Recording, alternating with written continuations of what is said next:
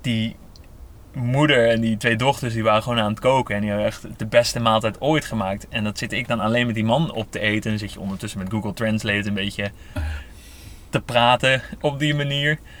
En op een gegeven moment zegt hij, ja, wat vind je eigenlijk van mijn dochters? Oh ja. En toen riep hij ze zo en toen kwamen ze zo in die deur opening staan. En zei zo, ja, dit is dan die en die, ze is Ah, ja. 16, en dit is dan Oh. die 18, ze vindt dan dit leuk, en ze wil misschien studeren. En, eh, ja, kies maar, zegt hij. Ik zo, hè, wat? Jij bedoelt waarschijnlijk precies waar ik nu aan denk. Gewoon daadwerkelijk wel, ja, trouwen. eh, dan ben ik dus inderdaad gewoon het gouden ticket naar een goede toekomst voor jouw familie. Eh, je luistert naar de Fietsvakantie podcast.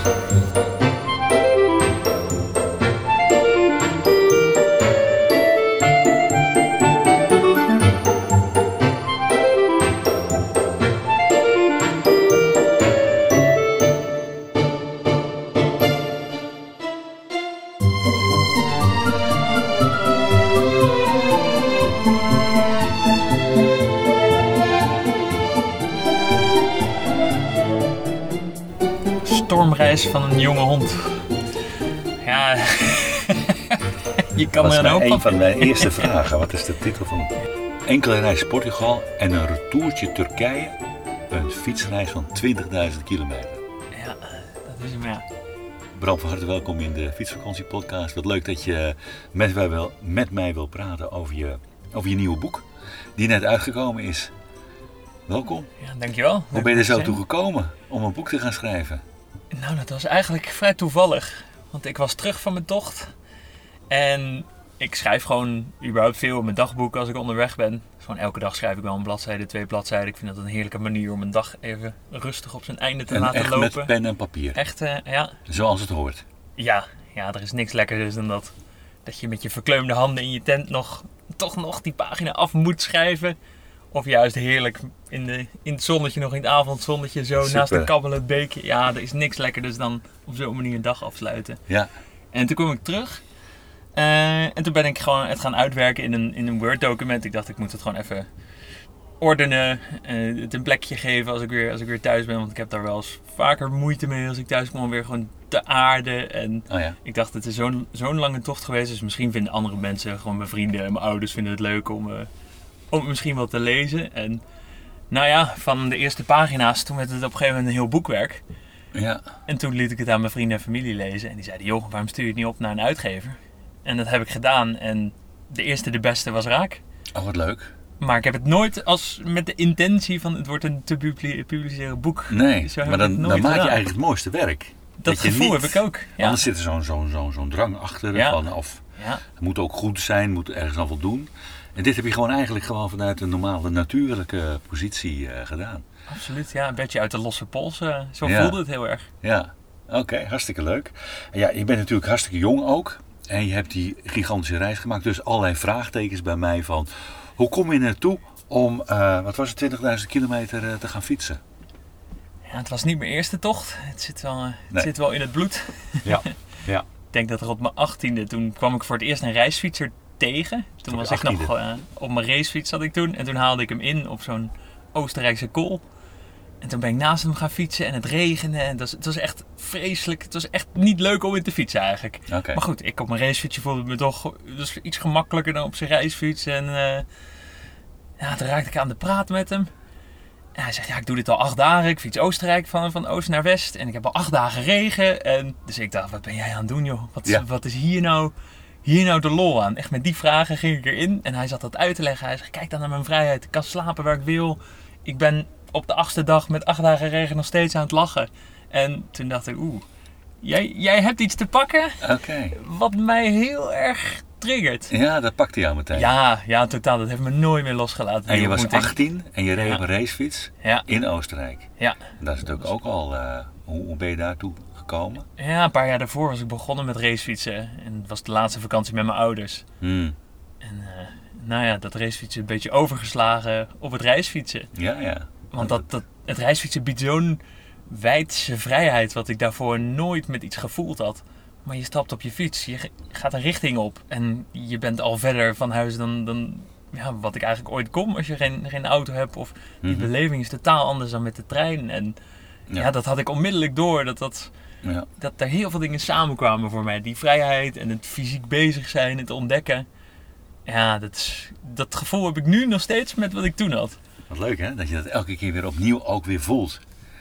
Dat eerste, dat prille begin van eh, ja, een fietsvakantie opstarten, de eerste kilometers. eh, en elke keer als je weer opnieuw begint, al doe je dat al jaren, heb je nog steeds hetzelfde. Leuk is dat. Dus meteen ook eh, jouw fietsbeleving heb je verwoord. Ja, ja. Dat is ook wel mooi. Ja. Oké, eh, 18 jaar, wielrennen, overgeslagen naar het, eh, naar het echte reisfietsen. Ehm, is dat ook je, je, je, je fietshistorie? Ehm, wat ben je na Oostenrijk gaan doen? Wat is je eerste Mijn echte... eerste fietstocht was toen ik 21 was. Toen zat ik in het derde jaar van journalistiek. Maar ik had geen idee wat ik aan het doen was. Ik, had, ik was gewoon een beetje stuurloos eigenlijk. En ja, of het dan een vlucht geweest is, ik denk met terugwerkende kracht dat het daar wel op geleken heeft. Want ik heb na drie jaar studie mijn studie stopgezet. Geen journalist geworden? Uiteindelijk wel. Ik ben weer teruggekomen na een jaar. Het laatste jaar afgemaakt. Dat kon gelukkig nog. Diploma gehaald. Maar ik had heel sterk het gevoel van ik moet, ik moet weg. Ik moet ontdekken. Ik moet de wijde wereld in. En het idee was om naar Kazachstan te gaan. Kazachstan. Ja, Rusland, Kazachstan, dat, dat trekt me enorm op de een of andere manier. Gewoon die wijdheid. Het is ver, het is vreemd. Ik weet er niet zoveel van. Maar ik kreeg de visa kreeg ik niet rond. Visa. Dus, eh, dus uiteindelijk eh, ben ik naar Athene gefietst. In drie maanden. En dat was mijn echte eerste fietsonderneming. Oké, op je 21ste. Ja, Athene. ja. Volgens een bepaalde route of had je die zelf in elkaar getimmerd? Ja, ik doe het echt vrij op de Bonnefoy. Ik, eh, ik heb gewoon ouderwetse kaarten vaak. Ik had toen niet eens een telefoon mee. En ik ben gewoon gegaan. Ik zie wel wat er op mijn pad komt. En ja, zo onbevangen en onwetend. Als En- een eerste keer, dat gaat natuurlijk nooit meer gebeuren. Nee, nee, de eerste keer kun je nooit meer overdoen. Nee, Dat is, eh, dat is zo. ja, Oké, onbevangen. En wat, Ja. wat gebeurde er onderweg? Zijn er nog dingen die je kunt herinneren? Ik ging weg eh, op 1 of 2 maart. En het was echt nog een heel koud stuk winter wat we te pakken hadden. Vooral in Duitsland. Maar Daar was op een gegeven moment was er zo'n zo'n nacht van min 22. Las ik de volgende ochtend in de krant dat het dan de koudste nacht was sinds zoveel tientallen jaren. Nou, en dat heb ik geweten, want ik was... En ik kampeerde vroeger nooit. Dat deed ik niet met mijn ouders, dus ik had nul ervaring. Dus ik zat daar gewoon nou, op sterven na dood eh, in de kou. Ik zat in zo'n stenen hutje op een vlakte. Nou, dat hield volgens mij die kou alleen maar vast in plaats van dat het iets van beschutting bood. Je zat niet in een tent. Ja, ik had die tent daar binnenin Oh, je opgezet. had de tent binnen in dat Ja, stenen hutje ja. gezet. Oh ja, nou, op zich niet eens onverstandig. Maar ik heb geen oog dicht gedaan van de kou. Ik ben de hele nacht ben ik rondjes gaan lopen om, ja, om maar te overleven. En Maar had je het dan voorbereid? Eh, had je speciale spullen? ja, met, terugwerkende kracht zou ik zeggen nauwelijks voorbereid. Nee. Ik ben een paar keer een dag gaan fietsen, een paar keer een nachtje gaan kamperen, een keer de tent op en af eh, in de tuin geoefend hoe dat dan werkt. Ja. En het gewoon maar gaan doen. Dus alle fouten gemaakt die je, kon, die je kan verzinnen. Alles wat erbij hoort. Maar Goede leermeester. dat is eigenlijk het beste. Ja, en op een gegeven moment lach je er natuurlijk om. Dus als ik er nu aan denk, denk ik, oh, wat ging je daar toch, wat ging je daar bleu in. Maar wat mooi dat ik dat gedurfd heb ook. En dat je het gevoeld hebt, hè? Ja, Die kou, dat is dan op dat moment niet zo leuk. Maar ik kan me ook nog mijn eerste fietsreis eh, herinneren. Dat ik dacht van, eh eh, was ook vroeg in het jaar, want de zon scheen. En dan is het zo, eh, denk je van ja, ik heb er zin in. Maar dan zijn, de nachten zijn nog zo ongelooflijk eh, koud, dat het, het vriest nog. ja En dat was, had ik ook nachtvorst. En ik Ja. denk van, nou, dit is, dit is wat. Ja, Echt, eh, en eh, nou ja, dan had ik nog het idee dat ik 's morgens ook moest nog gaan douchen, weet je wel. Dus het was best wel een, eh, een dingetje toen. Maar Ja. ik kan me dat nog zo goed herinneren. ja, Leuk ja daar is blijf dat. je bij. Ja, Ja, oké, dat is, was in Duitsland. ja. Je was hier vanuit Utrecht, want we zijn nu in Utrecht. vanuit Groningen. vanuit Ik Groningen. woonde toen in Groningen. Oh, je woonde in Groningen? Ja. Oké. Het was maar een klein stukje de grens over. Ja, dat, ja, mijn eerste idee was ik fiets naar Berlijn en dan Ah, naar ja. Wenen. En ik deed een beetje de, de hoofdsteden deed ik aan. Ja. Waar ik op een gegeven moment helemaal klaar mee was. Al die steden in mijn eentje doe je me nog steeds geen plezier mee.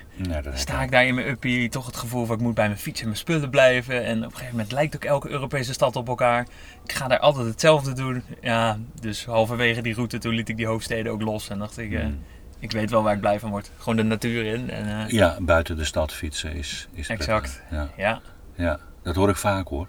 Ja, dat herkent bijna iedereen wel. Ja, toch wel hè? Ja. Ja. mensen zeggen, oh wat leuk, ben je daar en daar in die steden geweest? Heb je dat gezien, heb je dat gezien? Maar eigenlijk interesseert het me eigenlijk ook niet zo gek veel. Ja, ik rij wel eens wel langs en dan denk ik van oké, maar je gaat er niet echt met dat doel daar naartoe. Nee, nee, Nee. zet mij maar op een willekeurig stuk. Dat kan elk land zijn, maar als de natuur mooi is en de mensen vriendelijk. En, Ja, ja. Ja, dan vermaak ik me wel. Dan is eigenlijk de conclusie, als je onderweg bent met een fietsreis, dan zijn de steden niet meer dan een punten op de kaart. Misschien oriëntatiepunten, misschien zoiets van, oh dat heb ik ook gehaald. Ja, het is leuk om je op te focussen, maar als je er bent, dan Ja. is het leukst als dat direct daarna weer een... Als je er weer uit kan. Ja, als je tenminste weer door, eh, door wil. Of je moet natuurlijk in zo'n stad, eh, nou ja, een tijdje willen, willen verblijven. Dat kan natuurlijk ook altijd. Oké, wat leuk. Want toen was je in Duitsland en je, had je al een idee waar je naartoe ging? Die eerste keer? Ja, Athene stond wel... Athene stond er meteen... eh, Ja, maar of dat heel realistisch was, weet ik niet. Want ik ging dus... Nee. Ik had tegen iedereen verkondigd, ik ga naar Kazachstan, ik ga naar Rusland, ik ga eh, echt ver weg. En toen ging dat niet door. En toen, ja, dan willen mensen weten, maar waar ga je dan heen? Dus toen had ik maar een beetje als antwoord bedacht, ik doe wel Athene. Want dat klinkt ver genoeg, maar dat klinkt niet eng genoeg voor mensen om zich heel erg zorgen te gaan maken. Dus het was Nee. een beetje een compromis einddoel. Maar op een gegeven moment ben ik daarin gaan geloven. En ik dacht, oké, het wordt Athene. En er waren mensen die zich zorgen maakten? Ja, zeker. Ja, nou ja, Kazachstan, Rusland, dat doet sowieso bij mensen wel. Daar ga je toch even over nadenken. Is dat nou slim? Het is de eerste keer dat je dit doet. Je bent 21. Ja. Je zit niet echt lekker in je vel. Eh, ja, hoe vind je zelf dat het klinkt? Ja, terecht dat mensen zich zorgen maken natuurlijk. Ik denk, waar, waar, waar, stort je, waar stort je zich in? Ja, En ook nog alleen? ja, ja ik was echt ik was vreselijk eigenwijs ook. Dat ik gewoon geen telefoon mee had. En, eh, Ook geen telefoon mee, nee, dat zei je. nee, dat Dus je was niet zo goed bereikbaar ook? Nee, ik heb uiteindelijk met mijn ouders lopen mailen en eh, dat, dat was de, de meest directe vorm van communicatie. En nou ja, toen in Duitsland, toen was ik ja, was vrij in de buurt van Tsjechië.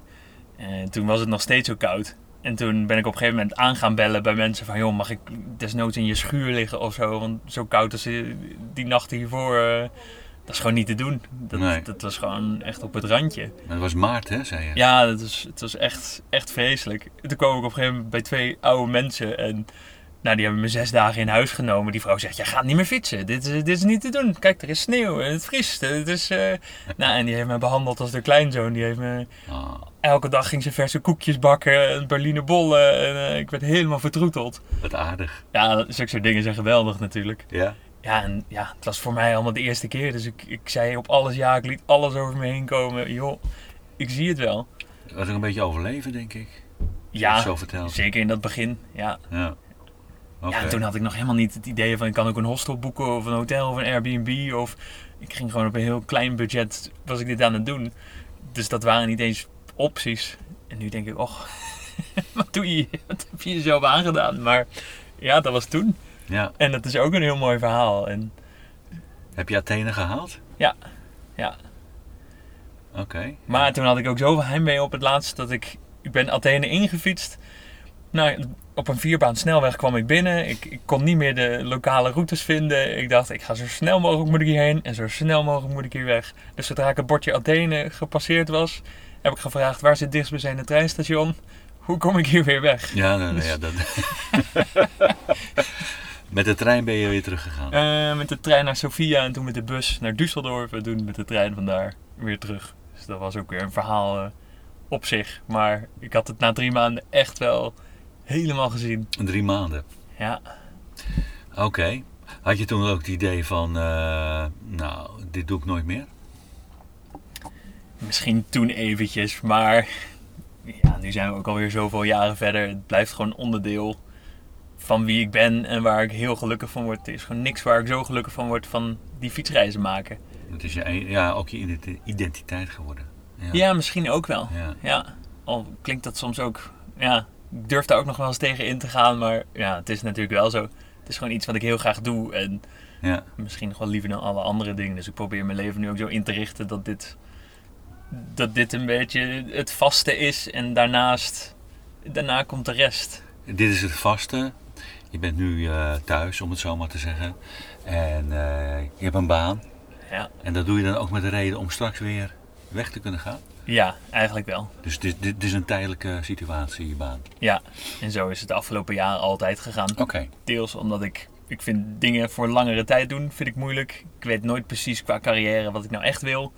Dus dan kom je al gauw uit op banen die leuk genoeg zijn voor een tijdje. Maar daarna denk ik, ja, ik heb en de baan gezien en het fietsen kriebelt weer zo hard.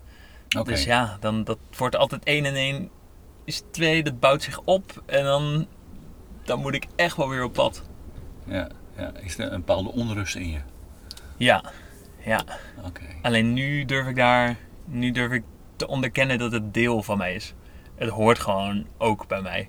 Die fietsreizen horen bij mij. Het is niet alleen een vlucht, maar er is ook ontzettende nieuwsgierigheid en Ja. die ontdekkingsdrang. En ja, dat wijkt dan misschien wel af van de vrienden en de familie die ik heb. Die begrijpen dat lang niet altijd. Hm. Maar nu is het al zo lang, zo consequent, dat er wel veel meer begrip voor komt. En dat geeft Ja. mij ook een bepaalde rust van, oké, dit is wie ik ben. Ja. Zo mag ik zijn, zo richt ik mijn leven in. Dat is ook goed. ja, want je, eh, we hadden het net toen je 21 was. Want hoe ver in de tijd zijn we nu verder? Nou, ik ben nu 32 en eh, 32, dus het er is eh, echt al wat fietsreizen. 10 jaar eh, dat je hiermee... eh, Oké. Ja. Welke reizen heb je nog meer gemaakt? Ik ben afgelopen april en mei ben ik zes weken in Marokko geweest. Ik zag het, ja. En daarvoor was de lange, de grootste fietsreis van bijna een jaar. Waar je boek over gaat. Ja, Daar gaan we straks even over, eh, over op door. ja. Marokko?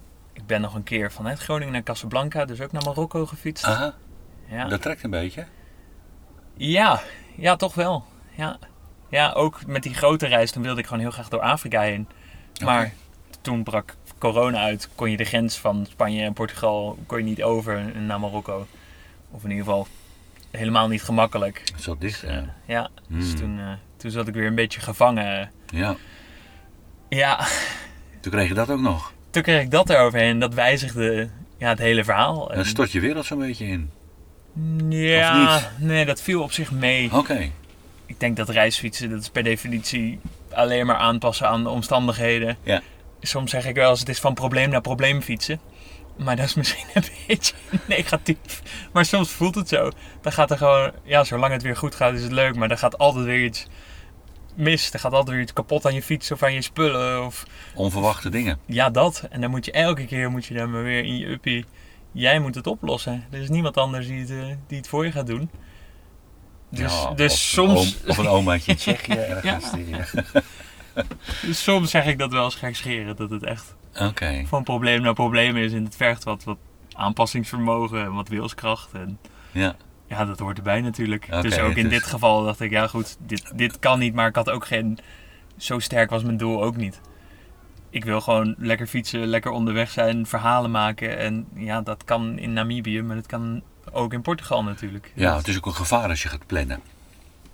Het is een gevaar als je een route hebt. Dan moet je daar ook nog, dan moet je op, op fietsen. Je moet naar het eindbestemming toe. Eh, je moet voldoen aan de planning. Dus je bent jezelf ook heel veel dingen aan het opleggen. En als er dan zoiets als corona voorbij komt, dan stort dus, daarom zei ik ook, dan stort je eigenlijk je wereld in. Maar dat is mijn verhaal inderdaad. Dat ik had het ook allemaal gepland. En ik zou dat en dat gaan doen. En ik had zelfs één jaar dit, ander jaar dat. Eh, en toen kwam corona. Toen stortte inderdaad die wereld in. Maar als je, er, als je er naar kijkt zoals jij het vertelt, is het, is het eigenlijk, eh maak het jezelf veel makkelijker. Ja, ja. Je gaat gewoon fietsen. Ja, ik denk dat dat misschien wel het, het fijnste is. Het is fijn om een, een doel te hebben, maar dat het niet te vast ligt. Mhm. Want uiteindelijk is het nog steeds het onderweg zijn. Ja, het is een enorm cliché, maar daar gaat het, daar gaat het natuurlijk om. Het gaat over het onderweg zijn. Hoe heeft het zover kunnen komen? Ik was van plan me nooit te laten grijpen. Toch ben ik stiekem meegenomen. In de maalstroom van de tijd. Ik lees de krant en voel de pijn hier. Alle drama wat gebeurt. Maar denk ook, dan gaan we weer. In de cirkel meegesleurd. En ik ben vaak onderweg, maar ik ben hier als je zoekt. Als ik s'avonds thuis kom, vraag je alles goed.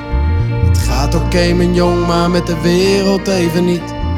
Wees gerust, mijn lief, morgen komt het goed. Ja, want als ik per se ergens wil zijn, dan, ja, dan zou ik ook wel een sneller, zou ik een snellere fiets meenemen met minder bepakking. Dan, eh, dan ben ik er eerder, toch? Ja, daar gaat, eigenlijk gaat het daar niet om, nee. Nee, nee dat is waar. Zit daar ook een beetje jouw eh, muziekkeuze in? Poeh. Morgen komt het goed? Ja, ja, dat doet me toch wel denken ook aan, aan zoveel paradoxen die ik dan tegenkom. Vooral als ik armoede om me heen zie, Mhm. waar ik dan fiets. Ik, ik kom daar niet los van. Ik blijf dat lastig vinden. Armoede. Ja, zoals in Marokko dan, die afgelopen eh, tocht. Dat, dan zie je die mensen zonder stroom leven, zonder... Ja, die hebben niks. Die wonen in zo'n leme hutje. Mhm. Ja, en dan kom ik daar met mijn dure fiets voorbij. Ja, als ze echt, ze vragen altijd hoe duur je fiets is. Ja, ik, ik doe er altijd, eh, ik maak er 10% van de daadwerkelijke waarde van. Omdat het anders gewoon te gênant is of zo. Ik, ik kan het bijna niet aan mezelf uitleggen dat ik daar dan voor mijn lol ben. Nee. En Nee. dat zij gewoon elke dag echt aan het overleven zijn. Ja. Ja, en in Turkije fietste ik een paar keer langs die vluchtelingenkampen vol met Syriërs die dan richting Europa gingen. Ja. Ja, die hebben echt die hebben helemaal niks bij zich. Nee. Dan sta je voor dezelfde grenspost sta je te wachten. Zij staan daar op hun blote voeten met een, Mm. een blauw vuilniszakje. Dat is alles wat ze hebben. En ik kies ervoor om daar te zijn, omdat ik dat leuk vind. Ja, ik vind dat... Ik weet niet. Dat geeft een heel vreemd gevoel. Dan kom je uit een heel andere wereld inderdaad. Ja. Ja. Onvoorstelbaar. Zij kunnen zich natuurlijk niet in jouw wereld verplaatsen. En jij kun je, maar ja, iets denk ik ervan maken, van hun wereld. Maar je weet in ieder geval dat het een stuk minder is. Ja. Ja, ja. ja. dus vandaar inderdaad ook de muziekkeuze. Van, Ja, de muziekkeuze is natuurlijk ook een beetje eh, nou ja, gevoelig voor de wereld, van wat er in de wereld gebeurt. Ja. Hè, En die refereert daar sterk aan. Nou, dat is een mooi nummer. Ja. Maar toch, morgen komt het goed. ja, daar moeten we denk ik met z'n allen ook wel een beetje op vertrouwen, een beetje op hopen en ons steentje aan bijdragen, zou Ja. ik zeggen. En als de wereld losgaat, hoor dan wat ik zeg. Ik zeg je dat er altijd nog meer goed is dan het slecht. En als de oorlog losbreekt, ben ik het die je vangt. En zeg ik dat er altijd nog meer liefde is dan angst. Maar als je landen bombardeert, krijg je telkens weer terug wat je verdient. Al doet het lijden nog zo zeer. Maar als de wereld losgaat, ben ik hier nog bij. En zeg ik dat er altijd nog meer liefde is dan lijden. En als de oorlog losbreekt, ben ik het die je vangt. En zeg ik dat er altijd nog meer liefde is dan angst.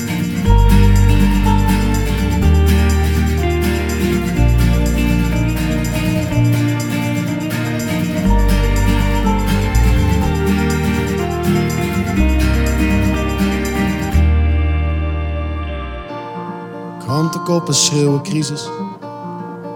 Ik zie ze schrijven over wij en zij. Ik tel alleen verliezers. In de maalstroom van de tijd. Kijk naar mijn zoon en voel de pijn hier. Alle drama wat gebeurt. Wat zou ik doen als hij er niet meer was? Werd ik de cirkel ingesleurd. Vaak onderweg, maar ik ben hier als je zoekt. Als ik s'avonds thuis kom, vraag je alles goed. Het gaat oké, mijn jong, maar met de wereld even niet. Wees gerust, mijn lief. Luister je graag naar deze podcast? Laat de maker weten dat je waardeert wat hij of zij doet en geef een digitale fooi. Dat kan zonder abonnement, snel en simpel via fooiepot.com. Fooiepot met een d.com. Morgen komt het goed. Marokko, dus dat trek je wel. Ja, Casablanca. Ja. Ben je toen ehm, door Spanje gereden? Echt een hele stuk? klopt.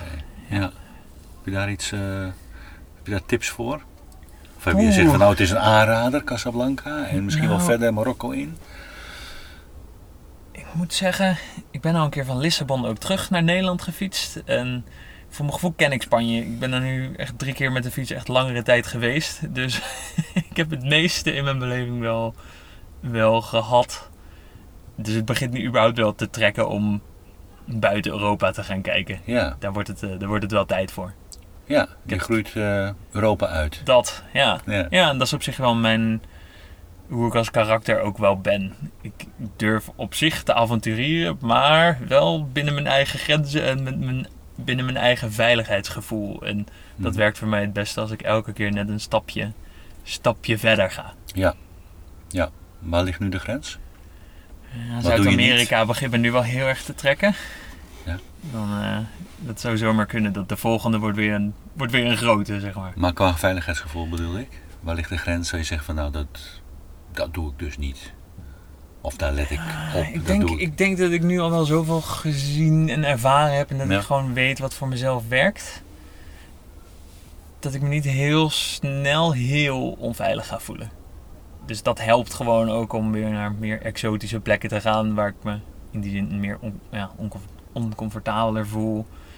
Dat je de cultuur niet kent, je spreekt de taal niet. de- de- communiceren is gewoon lastiger met elkaar. Dat, daar komt steeds meer uitdaging natuurlijk in te liggen. Maar als ik me niet meer zorgen hoef te maken over hoe kampeer ik veilig, hoe hou ik mijn lichaam, hoe hou ik mezelf gezond, eten en drinken, hoe, hoe doe ik dat? Ja, dat, daar ben ik op zich heel bedreven in nu. Dus Ja. Je hebt dan- daar een goede, goede modus in gevonden. Ja. De, de, de manier waarop. ja, dus dan heb je meer energie en meer ruimte Ja. over om andere dingen het hoofd te bieden. Ja, aldoende leren, zeiden we al een beetje aan het begin.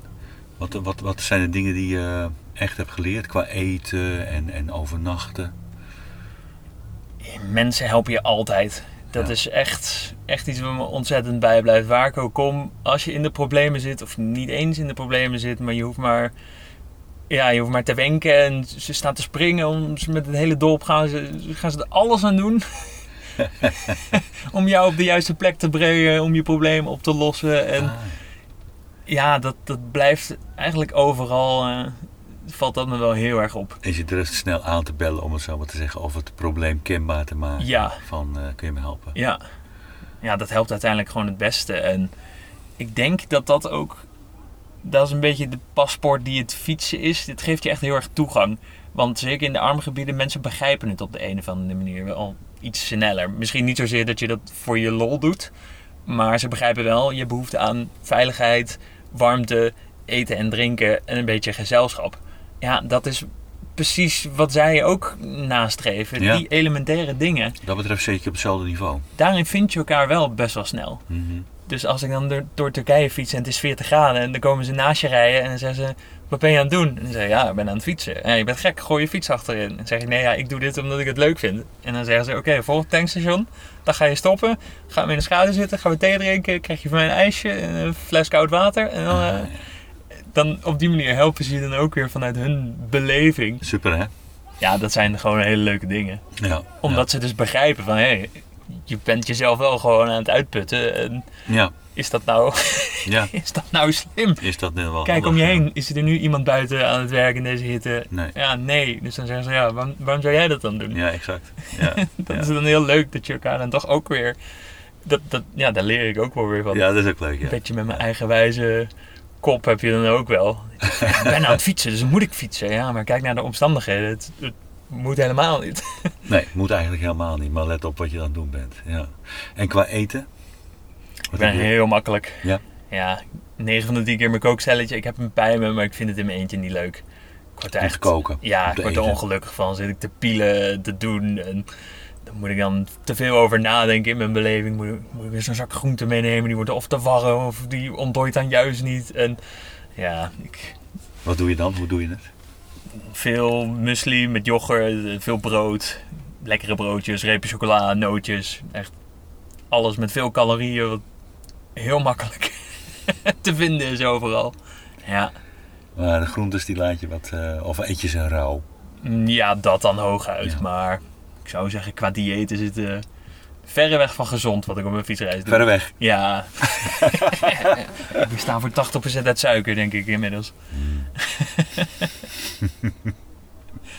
Ja. Ja, nou ja, dat, ik, vind het, ik vind het ook altijd wel een kunst om dat eh, goed, eh, goed te houden. Van waar moet je op letten en hoe doe je het dan? Want je weet het vaak wel, maar hoe, je moet er wel de tijd en de ruimte voor vinden. En je moet het inderdaad ook nog leuk vinden. Ja. Beetje, beetje zoek, eh, zoektocht altijd. Eh, Oké. Goed, eh, laten, we eens, eh, laten we eens naar jouw mooie boek gaan. eh.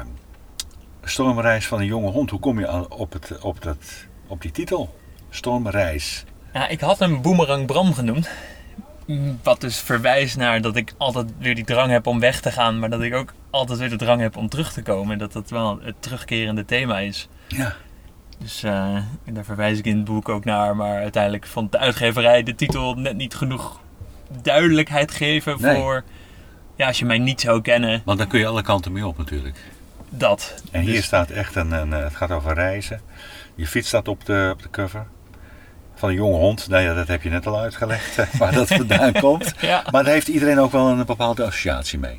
ja. Hè, dat is, het gaat Ja. niet over een hond, het gaat over een mens. En die is gewoon eh, jong, wild en die gaat, eh, ja, die gaat op reis. Ja.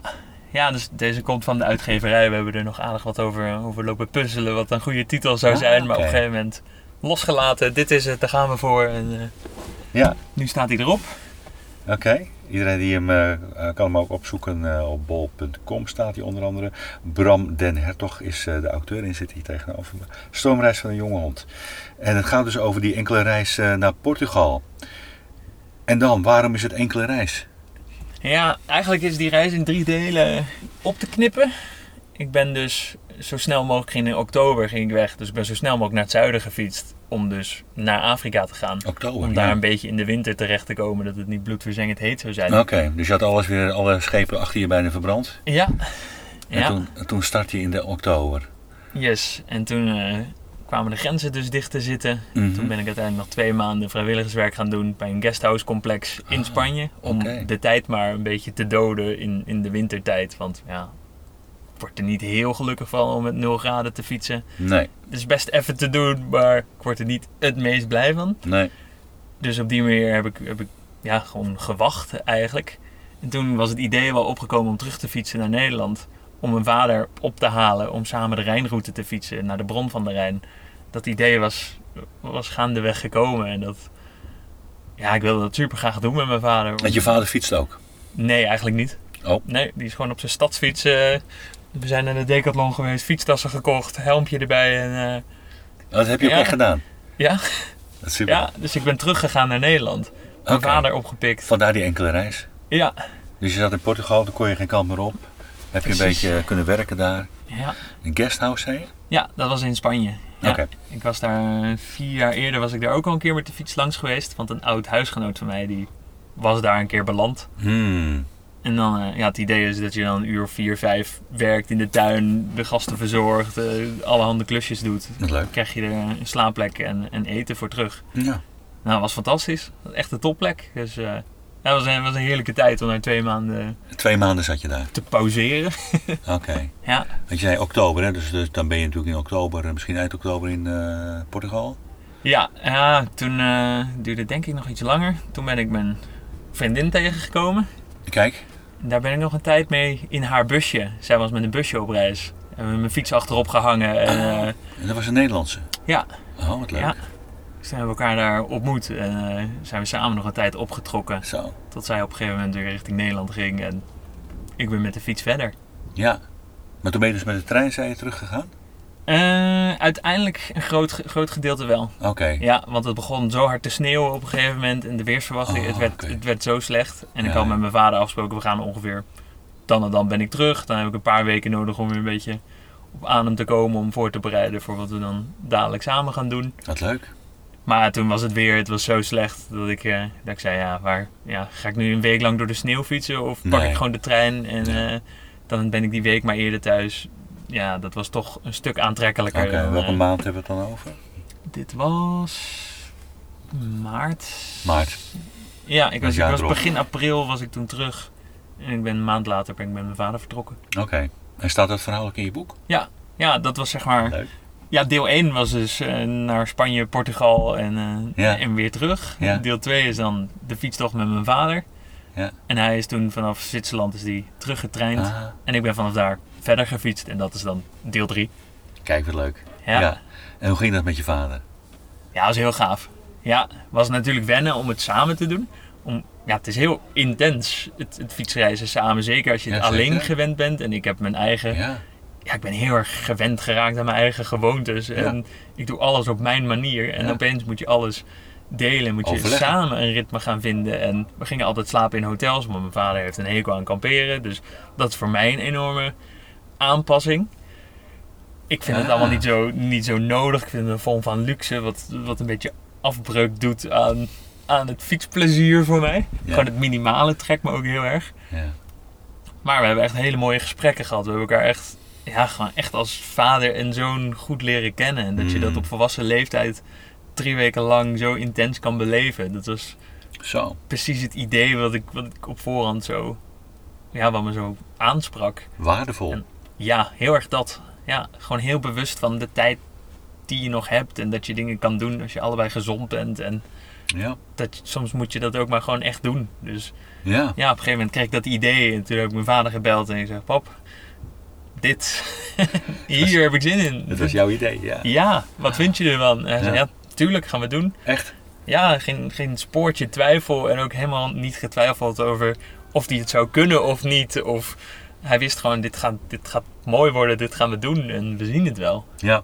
Ja, dat vind ik ook heel knap dat hij dat zo, zo vrij. Zeker. Hoe oud, hoe oud eh, was die? Hij is van 1963. Oké. Dus, eh, hij is 60 geworden dit jaar. Ja. Ja. Oké. Ja. Dat is wel een beetje een laadbloeier. Of Ja, heeft, ja. Heeft, heeft hij het eh, nu ook te pakken? Het Hij fiets- maakt nu toch iets, eh, toch iets met mijn moeder. Gaan- Dan boeken ze ergens een Airbnb één of twee nachten. En dan fietsen ze gewoon, eh, ja, dus twee of drie dagen maken ze er een weekend van. Of, dus dat is wel een beetje gekomen sinds... ja, Ja. ja. Dus dat is echt, echt heel tof dat ze dit nu samen ook doen. Ja, mooi. Ja, in Nederland kun je natuurlijk hartstikke mooie, hè? Mooie routes maken. Schitterend, ja. Wat leuk. Oké, dus toen was je naar de bron van, ehm, van de Rijn, zei je. Klopt, ja, Hij ging terug. ja. Wat, wat- wat ook een beetje bizar, denk ik. Je vader gaat dan eh, na al die... Hoe lang heb je erover gedaan? Drie weken zijn we... Ben je drie weken toch intens met elkaar opgetrokken? Ja. Daar ben je dan een beetje aan gewend. Ja, heel erg. Ja, dat weggaan is nooit. Dat is altijd zo'n twijfelachtig gevoel. Aan de ene kant is dat waar je, ja, waar je heel veel zin in hebt, waar je altijd waar je naar hebt afgeteld, naar hebt uitgekeken. Maar nou ja, in dit geval ben je dus echt samen geweest. En dan opeens weet je, we gaan van samen weer naar alleen. Mhm. En ik heb dat, ik heb dat zelfs tijdens fietsreizen ook. Als ik twee dagen bijvoorbeeld niet gefietst heb, omdat ik gewoon even pauze genomen heb, dan denk ik daarna altijd, ja, straks vind ik het niet meer leuk. Dan ga ik zo meteen weg en misschien is dat gevoel wel. Er komt, er komt een gek soort twijfel, Twijfel. altijd in me. Hm. En dan ben ik drie minuten bezig en dan denk ik, oh ja, ja, ik vind het wel weer het leukste wat er is. dat slaat er ook wel weer- Gelukkig maar. het slaat er heel snel om. Maar ik vond dat toen, ik zie hem dan zo in die trein zo en moest nog even wachten. En dan kreeg je gewoon dat, dat drentelen samen zo. Dat ik echt zin had van, oké, ik zet mijn fiets er gewoon bij in. Ik stap in en ik ga terug. En ik kies weer voor, voor veiligheid, voor die zekerheid. En Ja, dat is het natuurlijk ook, hè? want je bent dan vader en zoon. Dus die rollen die zijn natuurlijk in, onderweg. Ja, dat is niet veel voor nodig. Dan ga je denk ik heel snel weer, weer inzitten. nee, ik denk juist niet. Ik denk dat dit juist een heel, heel mooi moment was om juist die rollen misschien los te laten. Ook omdat ik iets aan het doen was waar ik heel ervaren mee ben. En dat hij juist mijn hulp Oh, nodig had. Jij en moest dat, de voortouw nemen. Ja, en, Ah. en dat trekt dat juist meer gelijk, zou ik zeggen. Dus we gingen er veel meer in als ja, gelijkwaardig, gewoon als vrienden, als echt op die manier. Wat goed. Ja, ja dus dat, is- dat is heel gaaf dat je juist, denk ik, die rollen loslaat, omdat Ja. je elkaar ook nodig hebt. Ja. Want ik had hem ook nodig van, ja, je moet, geef mij ook maar een zetje, want ik vind dat slapen in hotels vind ik ingewikkeld. En het samenwerken is misschien niet mijn beste ding onderweg. Nee. Dus Nee, ja, dan moet je samen, moet je daar moeite voor doen. wat leuk. Ja, dat had ik nog niet eh, opgevat. Het is inderdaad een mooie combinatie zo. Omdat jij de ervaren eh, ja, van het stel bent. Moest jij het een keer voordoen. Terwijl eigenlijk in de opvoeding was hij altijd degene die het voor moest doen. Klopt. Ja, Ja, en ik heb mooi. hem ook deelgenoot gemaakt van wat ik dus het liefste doe.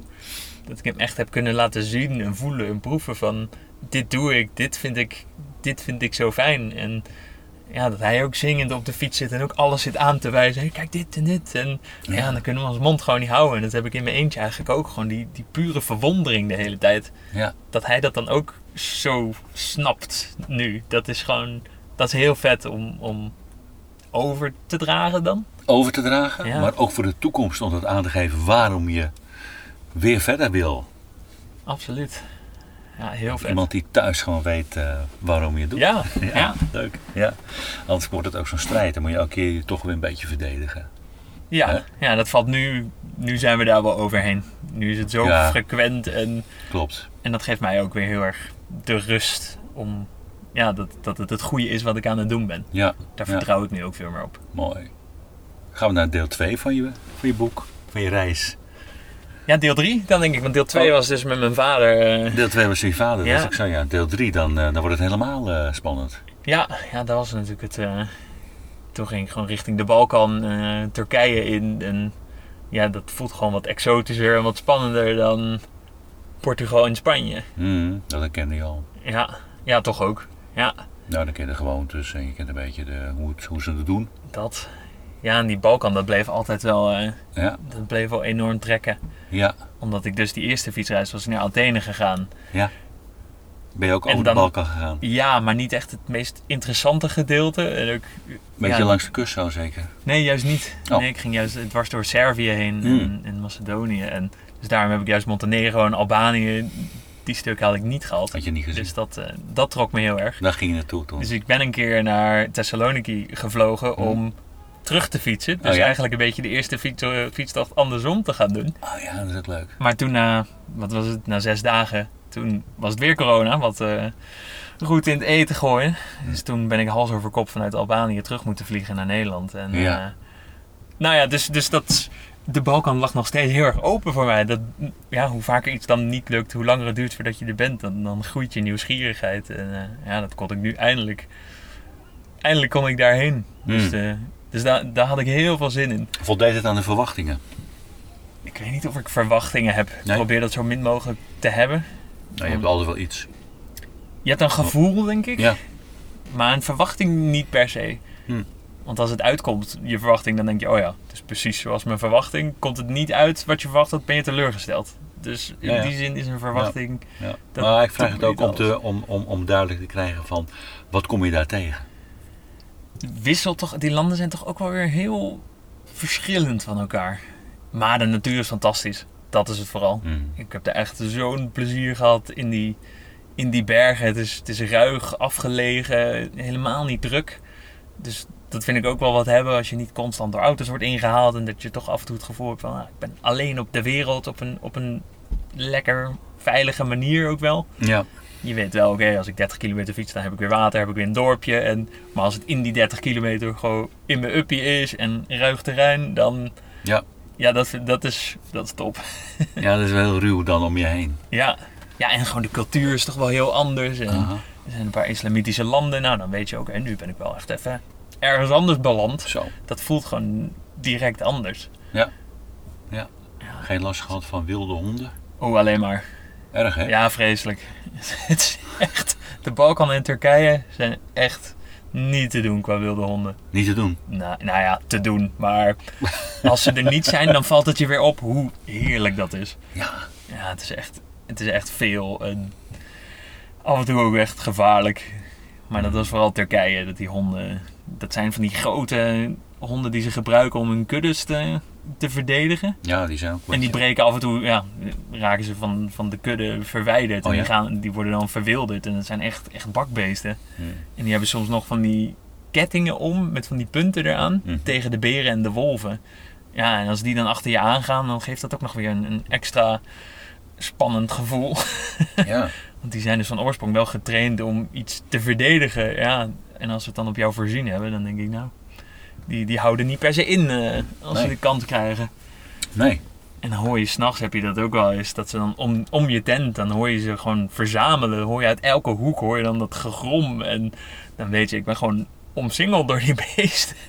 ja, wat ga je doen? Ga je naar buiten om ze weg te jagen? Staan ze over 30 seconden, staan ze er weer. Dus je blijft maar liggen, maar je, je blijft zo alert. Ja. Je Ja, ligt niet, dat, eh, je dat ligt niet. rustig. Nee. Nee, en een tentdoekje is natuurlijk ook niet zo gek veel. Nee. Maar je hebt nooit echt dat ze... Nee, tot nu toe, ja, wel dat ze naar je kuiten happen als je fietst. Dat je elke keer denkt van, nou, dit, het, gaat, het gaat nog een keer mis. Die, dat idee heb ik wel. Daarvoor is het te frequent en Ja. zijn ze gewoon met te veel. Mhm. Dus- dus ik ga ervan uit dat ik nog een keer een hap in mijn been krijg. Mm. Maar so far, so En good. En dan? Wat, eh, heb je een bepaalde... Goeie- voorbereid? goeie voorbereid- Heb je iets bij je dan? Nee, ik denk het niet. Nee, ik denk dat ik dan eh, toch een hulplijn moet bellen of zo snel mogelijk naar het volgende dorp moet gaan. Ja, goede vraag. Ja. En iets om ze af te weren? Ja, je, je hebt van die fluitjes, je hebt mensen die stoppen en dan gaan dreigen dat ze iets gooien. Mijn ervaring is dat uiteindelijk gewoon fietsen het beste helpt. Gewoon de lange adem.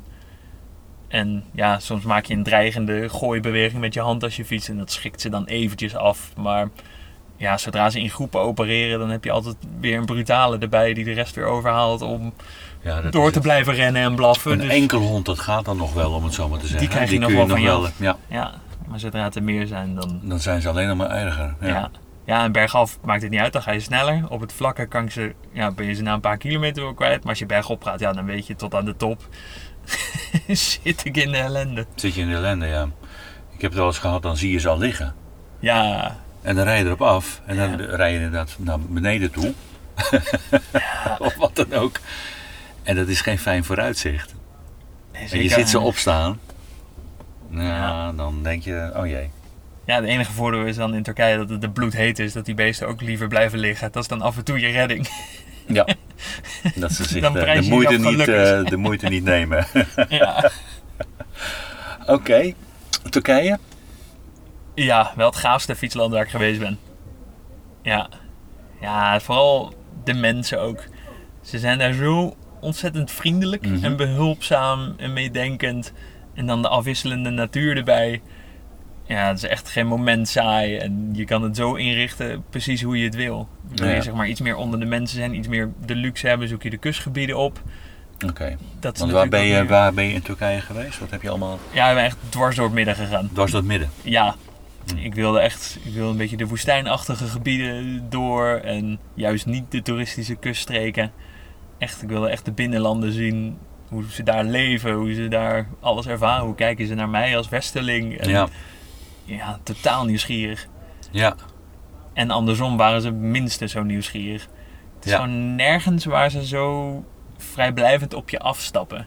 Zeg maar, op heel veel plekken, zeker in Europa, dan kijken ze een beetje naar je van ja, wat is dat voor een, voor een gekkie? Wat, wat, is, wat is die nou aan het doen? Ja, maar dat, dat is niet een eerste stap van direct er iets mee doen of zo. Ze blijven je toch eerder aanstaren. En, nou, in Turkije niet. Daar zit geen moment van twijfel in. Dat is gewoon, hè, waar kom je vandaan? Oh, ik heb een oom in uh, Blarikum wonen. En, Ja, ja. eh, kom, we gaan hem nu bellen. En dan, Oh, voor ja. je het weet, zit je weer met, met een halve familie ergens te bellen waar je niks van verstaat. En, eh, Nee. ja, we hebben hier nog een huisje, kom je zo meteen mee eten. En, eh, nou, voor je het weet heb je gewoon een planning van vier dagen. Omdat iedereen wordt ingeschakeld en dat gaat maar door. Zo. Dus op een gegeven moment werd ik gewoon handig in pauzeren op plekken waar niemand was. Dan ging ik mezelf gewoon verstoppen tijdens een pauze. Want anders, ze blijven maar komen, ze blijven maar dingen inge, aanbieden. Ja, ingekapseld. ja, af en toe is het gewoon...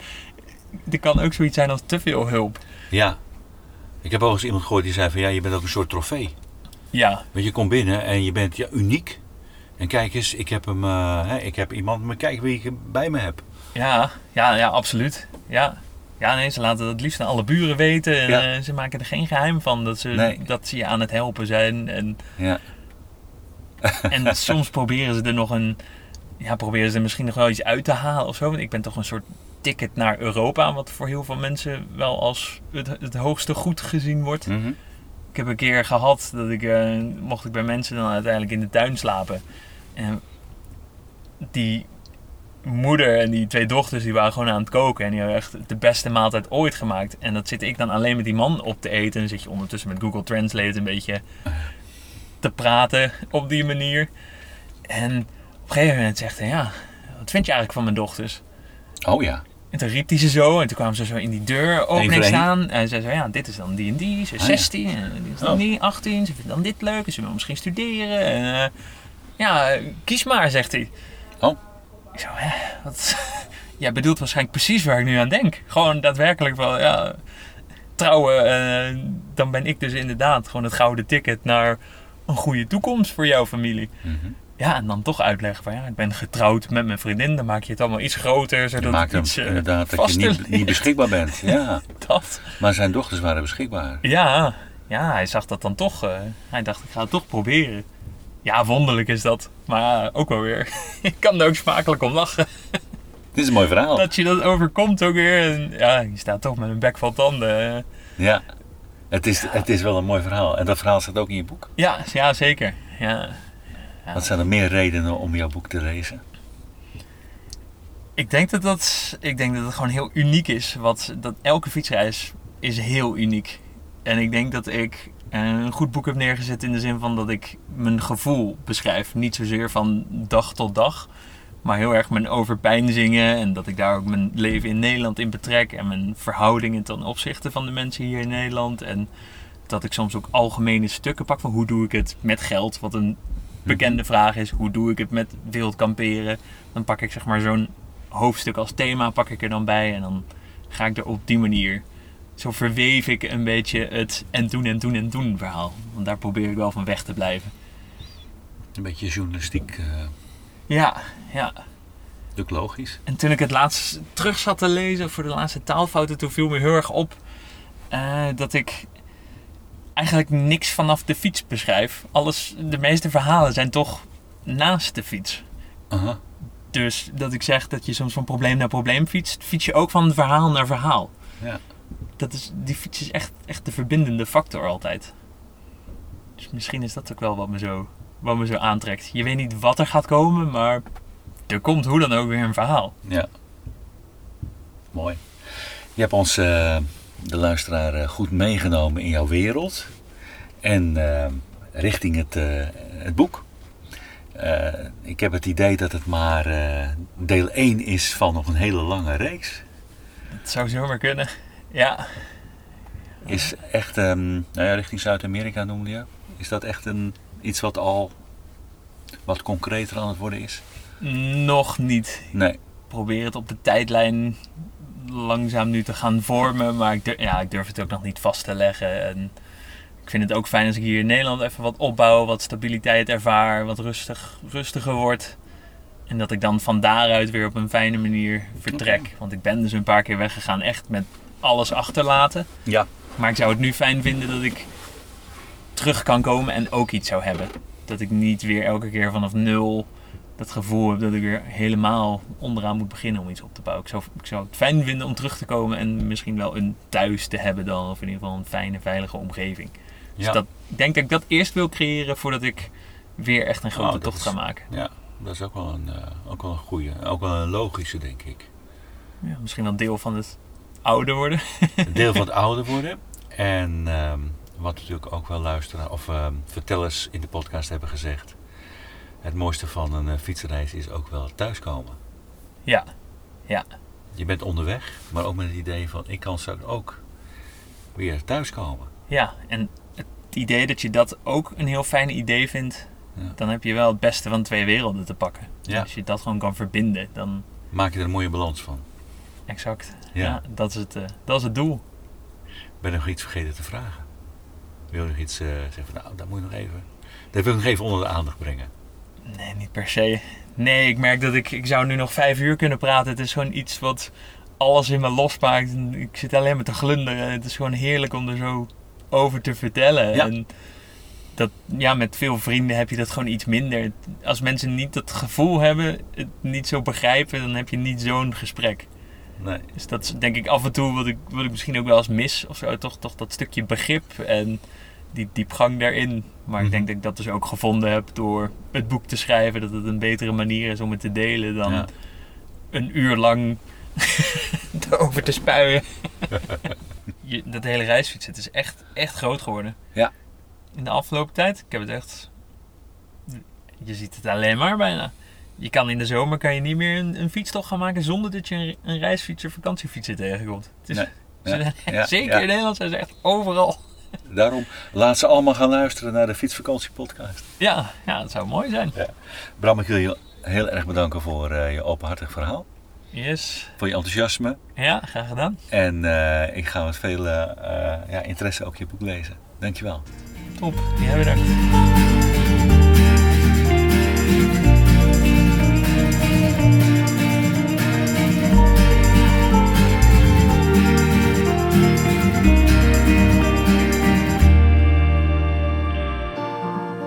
Krantenkoppen schreeuwen crisis. Ik zie ze schrijven over wij en zij. Ik tel alleen verliezers. In de maalstroom van de tijd. Kijk naar mijn zoon en voel de pijn hier. Alle drama wat gebeurt. Wat zou ik doen als hij er niet meer was? Werd ik de cirkel ingesleurd. Vaak onderweg, maar ik ben hier als je zoekt. Als ik s'avonds thuis kom, vraag je alles goed. Het gaat oké, mijn jong, maar met de wereld even niet. Wees gerust, mijn lief, morgen komt het goed. Morgen komt het goed. Morgen komt het goed. Morgen komt het goed. Ik komt vind het dingen goed. voor langere tijd doen vind ik moeilijk. Ik weet nooit precies qua carrière wat ik nou echt wil. Dus dan kom je al gauw uit op banen die leuk genoeg zijn voor een tijdje. Maar daarna denk ik, ja, ik heb en de baan gezien en het fietsen kriebelt weer zo hard. Dus ja, dan, dat wordt altijd 1 en 1 is 2. Dat bouwt zich op en dan, dan moet ik echt wel weer op pad. fietskriebels.com. Meer fietsbeleving vind je op fietskriebels.com. Meer fietsbeleving vind je op fietskriebels.com.